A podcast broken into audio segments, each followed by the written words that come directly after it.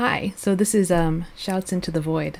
So, over the past several months, I've been developing curriculum, um, creating all the pages for these courses, right? And especially as I've been interacting with all of you through your reflections and discussions and through emails and meetings, um, a lot of times I'll find that I have a complex thought or an opinion or um, basically like a little mini rant about a random piece of content, and I really want to share it with you. But the issue is that it's pretty tangential and it doesn't actually fit with the overall flow of the course.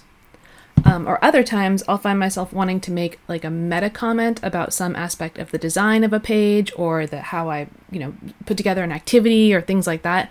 Um, or I just want to share a brief experience about the process of creating some part of the class. But again, these kinds of random comments are basically irrelevant to the overall course content, so it doesn't make sense for me to include them in the text of the page. Still, though, I find myself wanting to share these thoughts and experiences with you, especially as you yourself are working on designing and teaching your own online and blended classes. So, since this class specifically is about creating a sense of presence, connecting, and humanizing the online learning experience, I decided to try recording these little comments as audio segments and embedding them into the footer area of the Canvas pages when they come up. I have no idea how often these will happen, but it's just something I'm going to try. So I'm calling them Kas shouts into the void because I honestly don't know if anyone is listening or if anyone even cares about this kind of thing.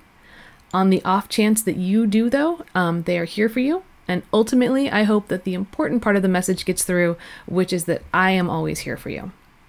So thank you for listening, uh, or not. I have no idea, but we're just gonna see how this goes.